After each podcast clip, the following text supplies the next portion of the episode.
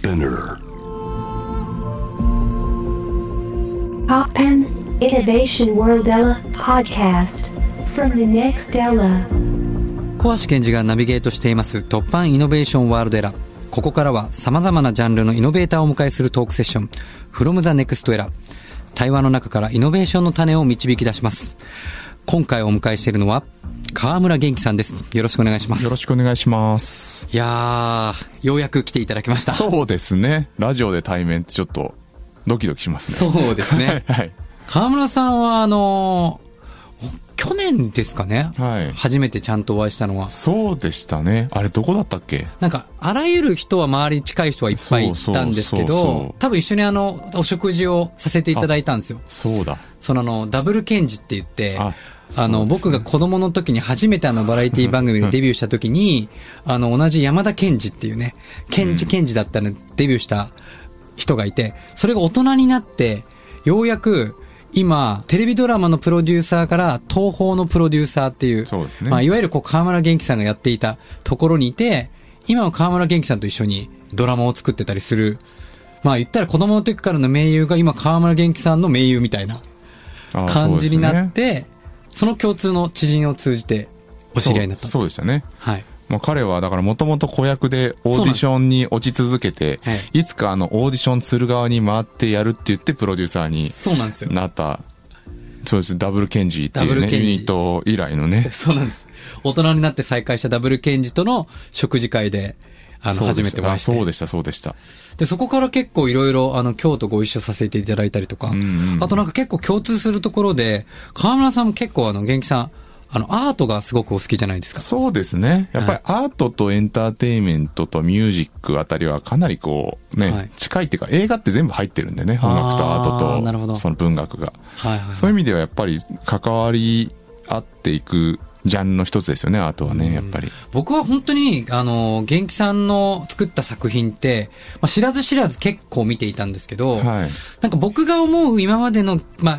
こう言っちゃ悪いですけど、日本の、まあ、芸能界の中で、すごくこう文学的に、あのすごくこう、劇を作れる人はいっぱいいるんですけど、結構音楽とかアートっていう、こう、グローバル的意識で作れる人ってあんまりいないなと思ってる中で、元気さんを知れば知るほど、めちゃくちゃその辺詳しくて、ん。なんかファッションもそうだし、音楽もアートも全部知ってるから、あ、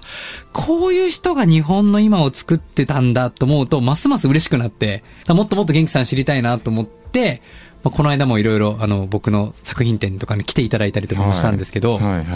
なんかその元気さんが、うん。いわゆるこう、まあ、ね、なんかいろいろ元気さんのプロフィール見ると、昔から一日、ん一年間で何百本も映画を見ていたとかっていう、はいはいそうですね。だからもともと映画は好きで、はいで小説とか漫画も好きで、で、まあもちろんファッションとか音楽とか好きで、まあでもよく考えたら映画ってそれがまさに全部入ってるなと思って映画の道に行ったんですけど、なんか結局その映画も最初は実写映画作ってて、まあ告白とか悪人が代表作だと思うんですけど、なんかそのモテキあたりから、モテキとかバクマンでその音楽みたいなものを混ぜ始めて、えー行って、でまあ、アニメーションを次はやり始めて、まあ、はい。狼子供の雨と雪とか、君の名はになってくんですけど、で、まあ、アニメもやり始め、今度なんか、そこから要素取り出して自分で小説を書いてみたりとかうん、まあ、音楽みたいな仕事やってみたりとかええ、まあ、今はなんか割とその、で、映画とそういう小説とかを行ったり来たりしてるっていうのが、うん。まあ、最近の仕事のスタイルにはなってますね。なんか今お話聞くと、こう、一つ一つやりながら、こう、旅のように流れるようにやってますけど、子供の時っていうのは、そのなんか、今に、みたいな自分になるみたいなビジョンって何か終わりだったんですか？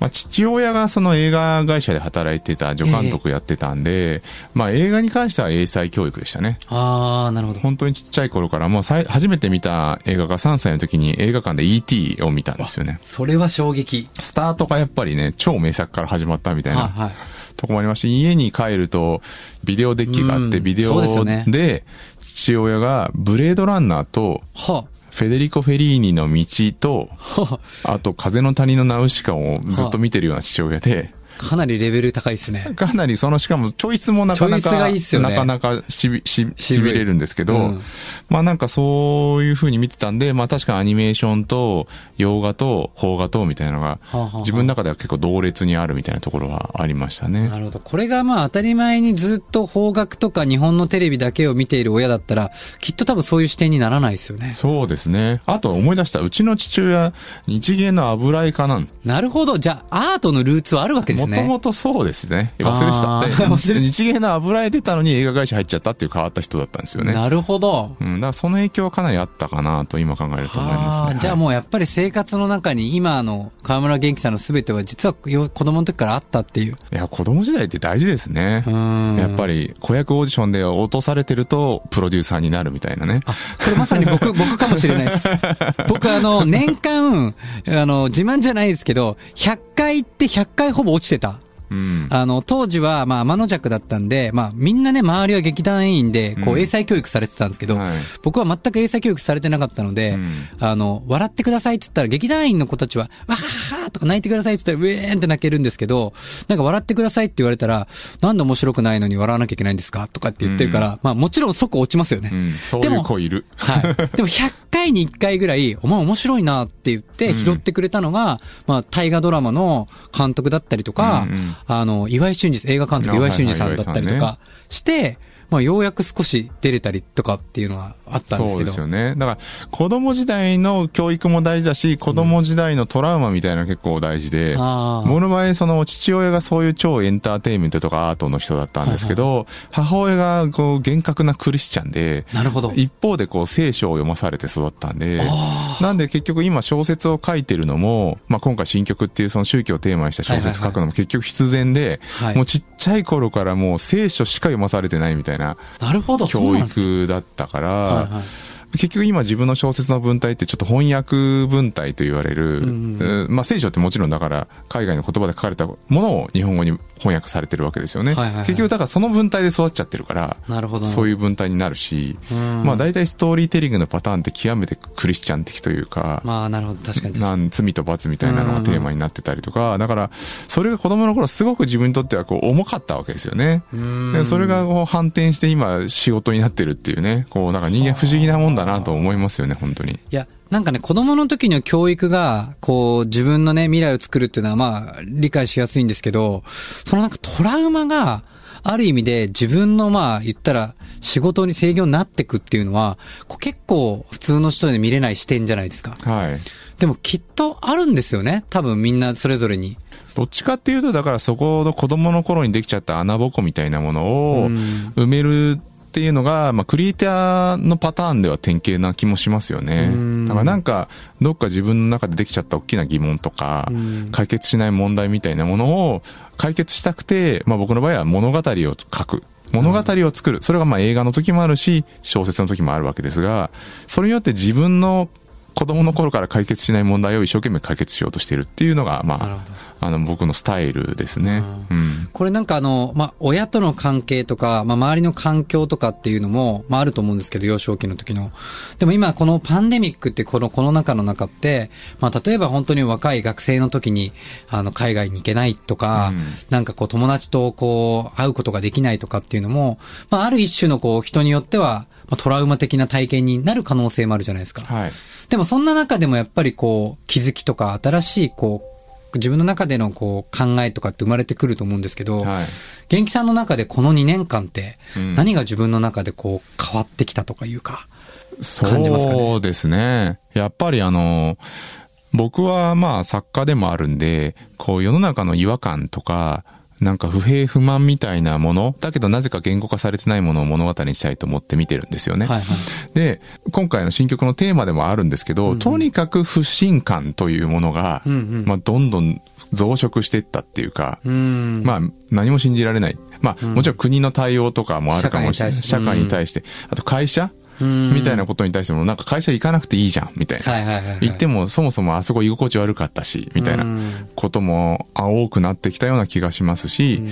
まあ、もっと言うと、その家にいる時間が長くなって、家族の中の不信みたいなものも増えたなって印象があってんなるほど。なんか子供が何考えてるか分かんないんですとかはいはいはい。親がもうさっぱり話が通じないとか、はあはあはあまあ、夫とか妻がお互いのことを信じられないみたいな現象が起きてて。家族って最低限そこ担保してる装置だったはずなんですけど、うんそこが瓦解してってるなっていうこう不信っていうのが今自分の中でやっぱ大きいテーマになっていてで僕は割とそういうネガティブなものからポジティブなものを照射するっていうスタイルなんで絶えず。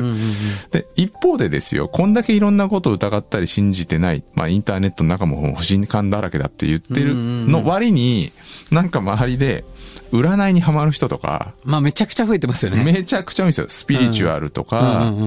パワースポット行きましたとはいか、有名な神社行きましたとかめちゃくちゃ多いんですよ。神社で掃除してる人とかいるじゃないですか。あ、僕もやってます。ちなみに僕もやってます。もう神社で掃除しだしたよ、小橋くんと思ったけど。まあ、とにかくですね、なんかその、こんだけ不信が渦巻いてるのと、こう、矛盾するかのように、目に見えないものに対する依存というか、崇拝というか、信仰っていうのは増してて、一体この人間のこの矛盾するコントラストは何なんだろう？なるほど、なるほど。っていうのは、まあ、コロナ中にずっと感じてて、まあ、今回、まあ、僕が書いた小説もそうだし、これから作っていく先はしばらくそれがテーマになっていくような気がしますね。ああ、そういう意味で言うと、じゃあこのコロナ禍での気づきは、今後の元気さんの作品に結構大きな変化を与えてるっていう可能性はありますよね。やっぱりその僕の仕事ってその時代の気分とか、うんそのみんながその感じてるけど言葉にしないものを表現するっていうことだと思うんですよ。でなんかヒットって何ぞやみたいなことをよく言われるわけですけど、はいは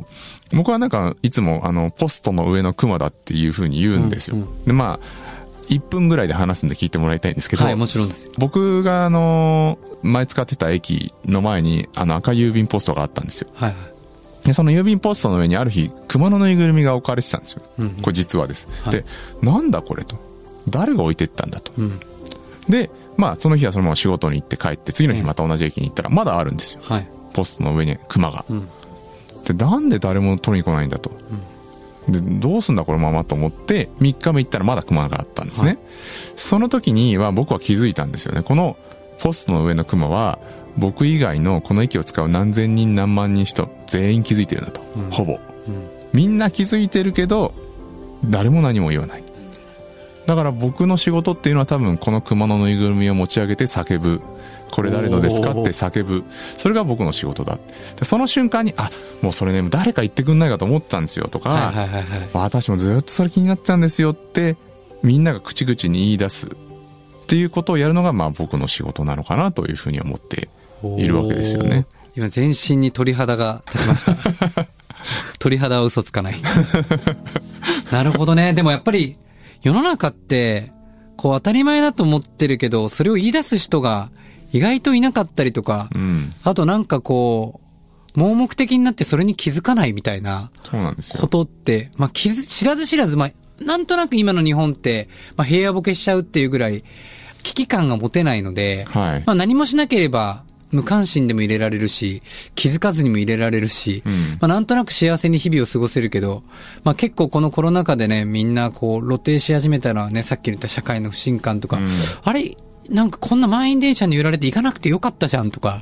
逆逆にリモートでもできることはできたじゃんみたいな、ん気づいた時に今まで当たり前だったことが当たり前じゃなくなるみたいな。うん。でもやっぱそれをこう、誰かが叫んでくれないと、自分では言えなかったりとか、うん。まあ良くも悪くもこう同調圧力の中で、うん。周りの目をこう見計らって、自分の本音を言えないみたいのが、どうしても日本はあるじゃないですか。はい、ありますね。で、それをやっぱ言葉で直接的言うと、よく炎上とかってなっちゃうけど僕は物語にする。物語にこれはすごく物語っていうのが多分重要で、んなんか僕説教嫌いだし授業嫌いだったんですよね。はいはいはいはいなんか例えば、あんまり実用書とかも読まないんですよ。まあ自分でも書かないし。はいはいで、なんでかっていうと、なんかそういうのって一瞬なんか入ってきたような気がするんだけど忘れちゃうんですよ。物語として記憶したことってあんまり忘れないんですよ。はいはいでだからある種の教訓とか哲学とは物語化されてるべきで、はいはいはいまあそもそもさっき言った聖書っていうのは、まあ世界で一番読まれてる本だと思いますけれども、はいはいはいはいもちろんキリスト教の本なわけですけど、ユダヤ教と。それがなぜ物語形式なのかうん、っていうのに、やっぱ必然を感じるわけですよね。確かに。なんで僕はやっぱりなんかそういうことをストーリーにして書きたいっていうのはすごい欲求としてありますね。まあ本当にあの物語って、その聖書にしても、古事記にしても、まああらゆることを比喩して、こう物語にしていくと、やっぱ人から人に伝承されて伝わってきますもんね。そうなんですよね。うんだからまあ、そのストーリーテリングはもちろん誰かが誰かにその話すときに分かりやすい。だからさっきのポストの上のクマもちょっとした物語なわけはい、ですそうですよね。ね。つまりみんなが感じてるけど言葉になってないものを言葉とか物語にして伝えるってことをこう今こういうふうに言ってもあんまピンとこないけど、ポストの上のクマの話にしていった瞬間にこう理解するじゃないですか深く、はいはいはいだからなんかそういうお仕事なるほど。をしているっていう感じですねなるほど。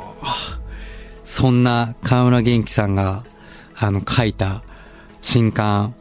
あね、これ、神曲、神の曲って書いて、新曲。はいこの物語の話、ちょっとね、書いた話をちょっと後半、ぜひお伺いしたいと思います。まだまだお付き合いください。突破イノベーションワールドエラー、小橋健二がナビゲートしています。今回の From the Next Era は河村元気さんをお迎えしています。後半は河村さんの最新小説、新曲と、その河村元気さんが今活躍されているステージの扉を開けた突破ストーリーを伺っていきます。と、その前に、最近あの、ちょっとフリートーク的に楽しませてもらってますが、あの、河村さんの最近の思考とか関心を探るクエスチョンとしてこんな質問をさせてもらってもいいでしょうか？はいなんかあの、最近あの、スマホで検索したキーワード、何かありますでしょうか？最近検索したのは最近その自分の監督作が発表になったんですよ「百花」っていう、はい、そうです。であの久しぶりにエゴサをしましたね。おエゴサとかされるんですね。エゴサしても大体傷つくことしかないじゃないですか。そうですね。我々みたいな。もう本当に作品の悪口とかまあ、書かれてるんで、ん。もうなるべくこうしないようにしてるんですけどさすがにこう、ね映画化発表で自分の書いた小説で自分で監督にするっていうのであってまあエゴサして割とみんな好意的で珍しくすごく嬉しいっていうのがありましたね。それは嬉しいですね。はい。まあ須田将暉君のおかげだと思いますけど。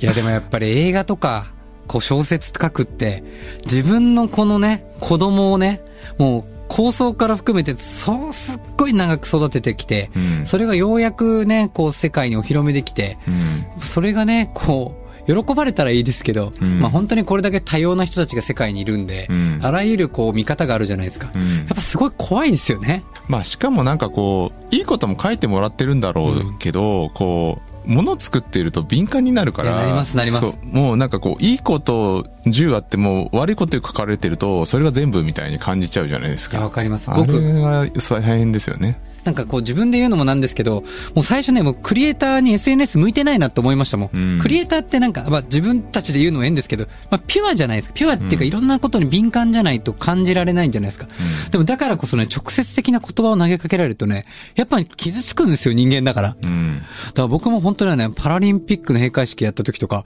めちゃくちゃ怖かったですもんね。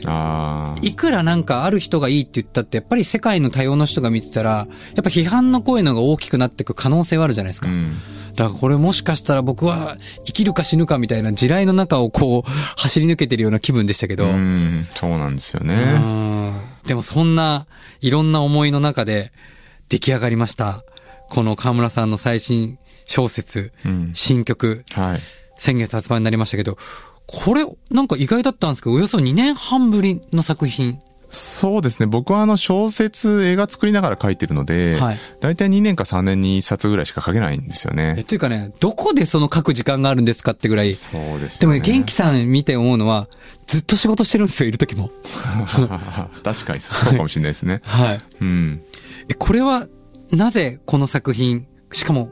まあ、宗教っていうテーマをこう選ばれたんでしょうか、ね、あの、先ほども話したんですけど、やっぱりこう、まあ、ベースは不信感っていうものが、こんだけなんでこう、インターネットの中とか、国家とか、社会とか、会社とか、家族にまで及んじゃったんだろうっていう、この、まあ、コロナ中の違和感も含めてですよね。これをどう物語に、その正体を物語にしていこうってなった時に、不信の反対はやっぱり信仰とか神だなと思ったんですよね。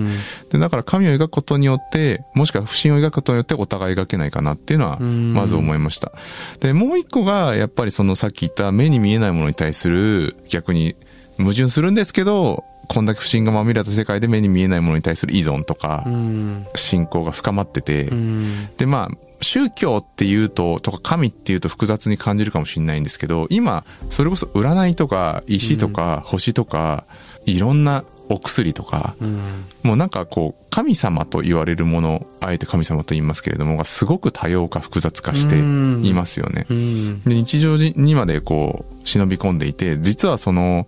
当事者じゃない人ほぼいないと思うんですよね。うん。現代を生きていて。だからなんかそういうなんかこう矛盾する二つをその目に見えないものを信じちゃうってことと、とはいえ不信の中にいるってことをこう描いていくと面白い物語になるんじゃないかなっていうのはありましたね。うん。なんかあの、日本人って、こう、ね、普通に神社とか当たり前に言っている割には、なんか神っていう言葉っていうのはあんまりこう自分ごとと普段してなくてね、海外だとよくガッとガッととかって言うけど、神って言われても、んなんだっけ神ってとか、神様ってなんだっけとか、すごく思うんですけど、でも本当に日本の深いところから言うと、まあなんかこう、自然ね、信仰、自然崇拝みたいなものもあったりとか、八百万の神とか、すべてのものを神と思うみたいな、そういうこう古くからあるじゃないですか。でもこう人間全体に言うと、このホモサピエンスって、まあ、いわゆるこう、まあ物語というか、見えないものっていうのを唯一こう信じられる。うん例えば人の噂。まあこれは本当に嘘かもしれないですよね。うんこうお金にしても宗教にしても本当かどうかわからない人の噂っていうのをこう信じることができる、まあ、能力を身につけたからこそ、まあ、これだけ他のなんだろうこう生物というかあの今まで来たネアンデルタール人って他の生物よりあの何ら突出して抜けてるとこもないしむしろ劣ってるぐらいなのに、このホモ・サピエンスがこれだけこう生き延びて広がったっていうのはそういう、まあ、物語見えないものを信じるっていう力もあったって言われてるじゃないですか。そうですね。まさにサピエンス全史でね、はい。書かれたことですけど、えつまりストーリーテリングってストーリーというものを共有することによって人間は目に見えないものを理解するうん能力があったから進化したってことだと思うんですよね。だから実は僕の仕事はストーリーを作ることなんでね。まあやっぱり神とか宗教とか目に見えないものを描くっていうのはまあ必然だったのかなっていう気はしています。で今回まさに新曲というタイトル、まあ、神と曲ってことでもう一個の人がやっぱ音楽、人間しか多分神というものを持ち得ないと思うんですけども、同時に音楽を奏でるはいはい。っていうのは人間だけしかできないですよね。うんだから、その音楽、今回聖歌隊が出てきて、うんまあ歌を歌うっていうことによって、んまあある種死後の世界で誰かと繋がれるっていう、まあある種新宗教。が、その後ある、まあ子供を失った家族のところにやってきて、で、まあ妻と娘がごそっと持ってかれちゃって、残された父親がどうするかっていう話から始まるんですけど、なんかその、音楽っていうものと宗教っていうのはまたま結びついてるわけですよね。ええ。まあクラシック音楽っていうのははいキリスト教で、そうですね。で、やっぱ、音楽って本当聴いてるだけで理屈なく人の心を動かしたりとか感動したりするじゃないですか。はいはい。あれは僕も音楽が大好きだから、なぜなんだろう？みたいな。だから多分小説を書くって僕にとってはそのさっき言った自分が知りたいことうん。を知るための装置で、なるほどなるほど。あと自分が不安なこと、はいはい。このまま信じるに値するものを見つけないられないまま死んでいくのだろうか。うん。なんかその信じきっちゃうことも危なっかしいし、うん一方で何も信じないぞって言って理知的に振る舞ってることがあんまり幸せそうにも見えない。うん。じゃあこの幸福論の最適解ってどこにあるんだっていうのが知りたかったんですよね。知りたいと一生懸命調べるわけですよ。うんで一生調べて一生懸命調べてそれを物語化するってことで時にある化学変化が起きるわけですよね。突然何かに気づく、さっきの熊のぬいぐるみのようなものに気づく。はいはいはい。その瞬間を書く。そうするとそれは読者も実は同じように思ってるはずだし、生き、今を生きてるんでね。みんな熊のぬいぐるみが気になってるはずなんで、なるほどなるほど。それを物語化するときになるほどって思ってもらえるのが面白い。で自分の問題を解決しながらもいろんな人とつながるっていうのが、うんまあ僕にとって小説を書くっていう行為なんですよね。ああ、でもなんかそれわかります。自分がなんかこう、何かこう、クリエイティブに何かこう携わってる時って、やっぱりその時に自分の何かの中で解決したい何かを解決しながら、なんか世の中の人ともなんかこう繋がって提供してるみたいな感覚って僕もありますし、うんあとやっぱ音楽ですごく繋がるっていうのもすごくあって、うんやっぱ僕もこの今回のパラリンピック今年やった閉会式なんかも、まず先にね、音楽を作ったんですよ。うん。で、やっぱ音楽ってね、こう、世界共通語というか、そうですね。はい、国を飛び越えて繋がれるみたいなのがやっぱあって、そういうのって、だから、元気さんが、そのストーリーを作ってる元気さんが、その神のこの曲っていう、新曲っていうのを書くのはもうこの時代に必然的な感じがしますよね。まあ、なんですごくこうそういうのを、まあ、しかもなんていうのかな神とかその話ってすごくこう、ある種哲学的なとかいわゆる知識人みたいな人たちにとってはある程度分かってることかもしれないんですけどそれをエンターテインメントで書くってことがすごく大事だなと思ったんですね。物語でエンターテインメントで書かないとなんか一生分からないままなんかこう不信感だけが募って生きていくっていうことになっちゃう。だからそれをなるべく娯楽小説として書くっていうのはすごく心がけていました。だから次々とどんでんも起こしたし、うん、まあ、キャラクターもその第1章第2章第3章ってどんどん目線が変わっていって、うん、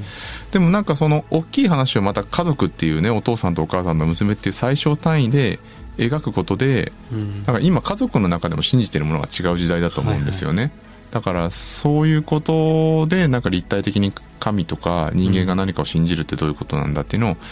書いてみたいなでそれをしかも小難しくなく書いてみたいなっていうのはすごくありましたね。なんかこう人間が信じてきたもので、いわゆるこうまあ大昔で言うと自然崇拝みたいな、うん、自然を神だと思って崇拝していて、でまあやっぱこう、あの、偶像崇拝。まあ、いわゆるこう、神様って人みたいなことをして偶像崇拝してきた。でも今って、まあなんかこう、あらゆることが噂されたり、こう、炎上したりする中で、なんかみんなの信じてるのが、データ、ビッグデータじゃないですか。うん、そういうところへ元気さんが何かこう、危機感みたいな思われることってありますか？いや、だからみんながビッグデータを信じてくれれば信じてくれるほど、僕のお仕事は調子良くなるんですよ。それは？なんでかっていうと、はい、なんかよくこうヒットしましたねと。はいどうしてんですか？マーケティングとかデータとか使ってるんですかって、はい、使うはずがないんですよ。だって、それってもうすでにみんなの行動とか、はい、ある種消費みたいなのが終わったものをまとめているものですよね。はい、だそんなの使いようがないんですよ。うん、さっき言った、まだ言語化されてない、行動されてないところを書くから、そこが行動とか、はい。まあ、いわゆるヒットにつながるわけじゃないですか、うんうん、だからもうデータを見てもらってればも見てもらってるほど、はい、まあ、その先にだからヒットとか面白い物語はまあ正直発生しようがないっていうか、大きいうねりは起こらないですよね。むしろこの次に来るものを、どういうふうに感じて、だからやっぱクリエイティブの基本ってやっぱりどう表現するかの以前に何に気づくか、何を感じてるかってことだと思うんですね。それを多分、まあ周りの人たちよりも1年ないしは2年ぐらい早く感じてることがとても大事で、データはだから僕はまあ信じてないっていうよりは使いよう、使い物にならない。ならない。うん、っていう感覚でいます。いや、でもめちゃくちゃ共感します。やっぱりその、先に気づく。そしてその気づいたものを、まあいろいろあらゆる手でクリエイティブで人に伝えることによって、それを今度見て体験した人がまた自分の内側に気づく。うん、で、本当にその自分の内側の自分の忘れてた感情とか、まだ見ぬ感情とか、閉ざしてた感情に気づくことで、まあある意味本当の自分へまたこう繋がっていく道が歩み出すという。そうですね。そんなきっかけ作りを常に。そうなんですよ。だから結構今、詳しくやってるアートとか、はい、あと僕がやってる本って、めちゃくちゃアナログじゃないですか。その一枚の絵とか、一、はい、枚、その紙の本を読むっていうことの意味って何なんだろうって時に、まさに自分と向き合う時間なんですよ。それスマートフォンで流れてくる映像とか、はいはい、その、そういうものって、やっぱり受動的じゃないですか。でね、でもやっぱ本を1ページ1ページめくっていくと、それは物語を受容するっていうよりは自分の中でなんか、あ、こういうことは自分にとってカンファタブルで、うん、こういうものは怖くて、こういうものを解決したいっていうのは自分と反射して引っ張り出されてくるんですよ。僕はそういう物語を書きたいなと常々思っていますし、まあ、写いい写真を見ると、いいアートを見るとそういうところを引っ張り出されるじゃないですか。だか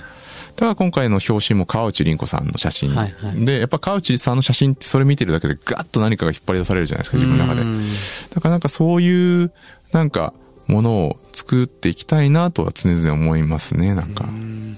だからこそやっぱりこういう時代だからこそやっぱり元気さんの中でもやっぱ小説っていうのはやっぱあったんですか？そうですね。だから小説とか、わざわざ紙の本を買って読むとか、わざわざ誰かがペイントしたものを買って見るとか、うんうん、誰かが撮った写真を見るとか、映画館に行って映画を見る。うん、えー、もしかしたらライブハウスに行ってライブを見るみたいなことっていう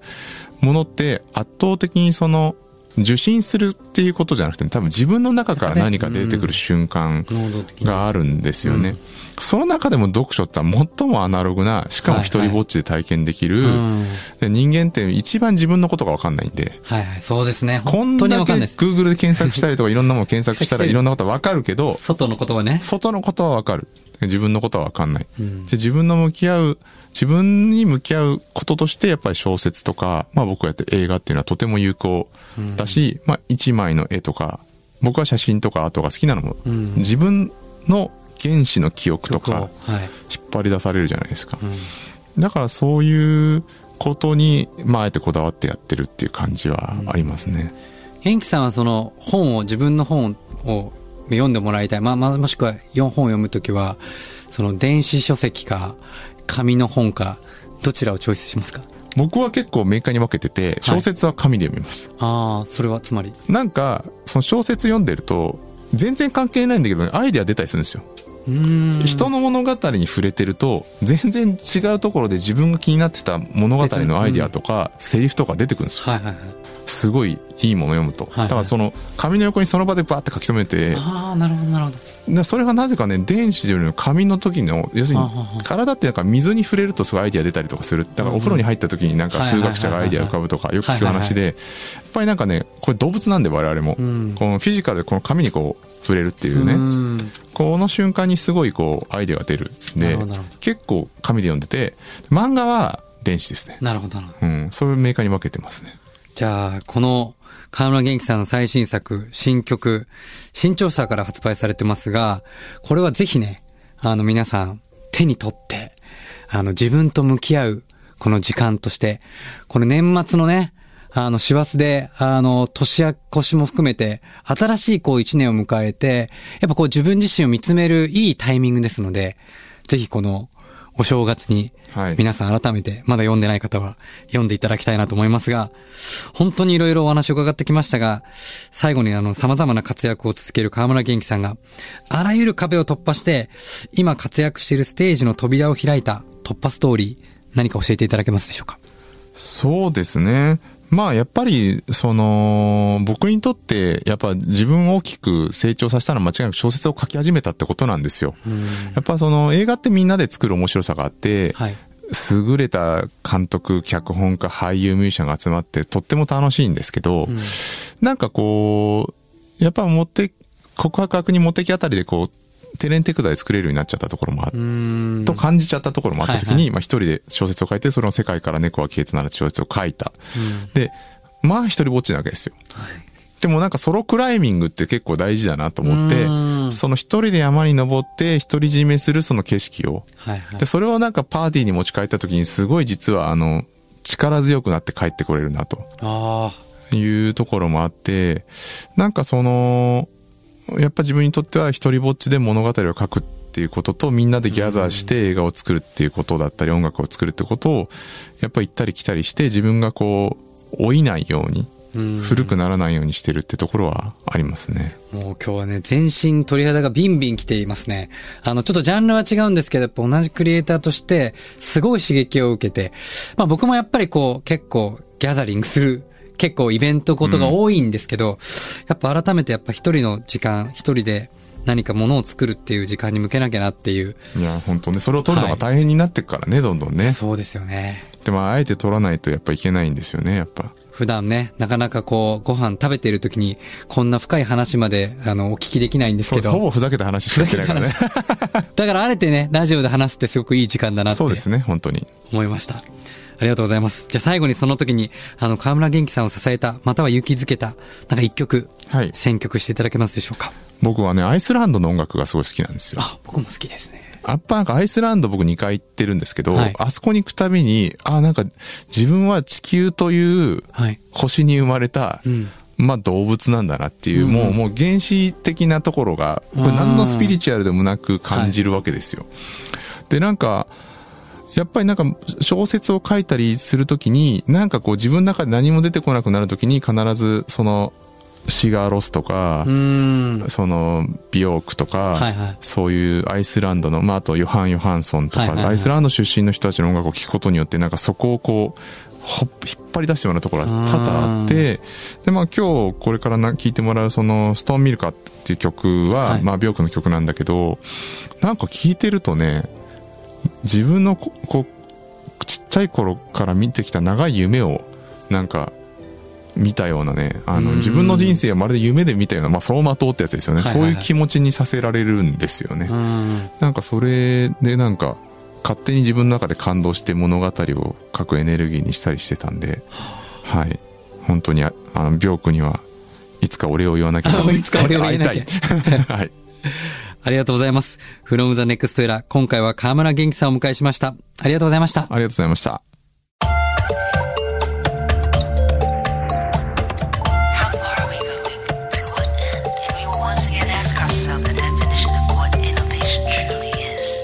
You're listening to J-Wave Innovation World Era podcast.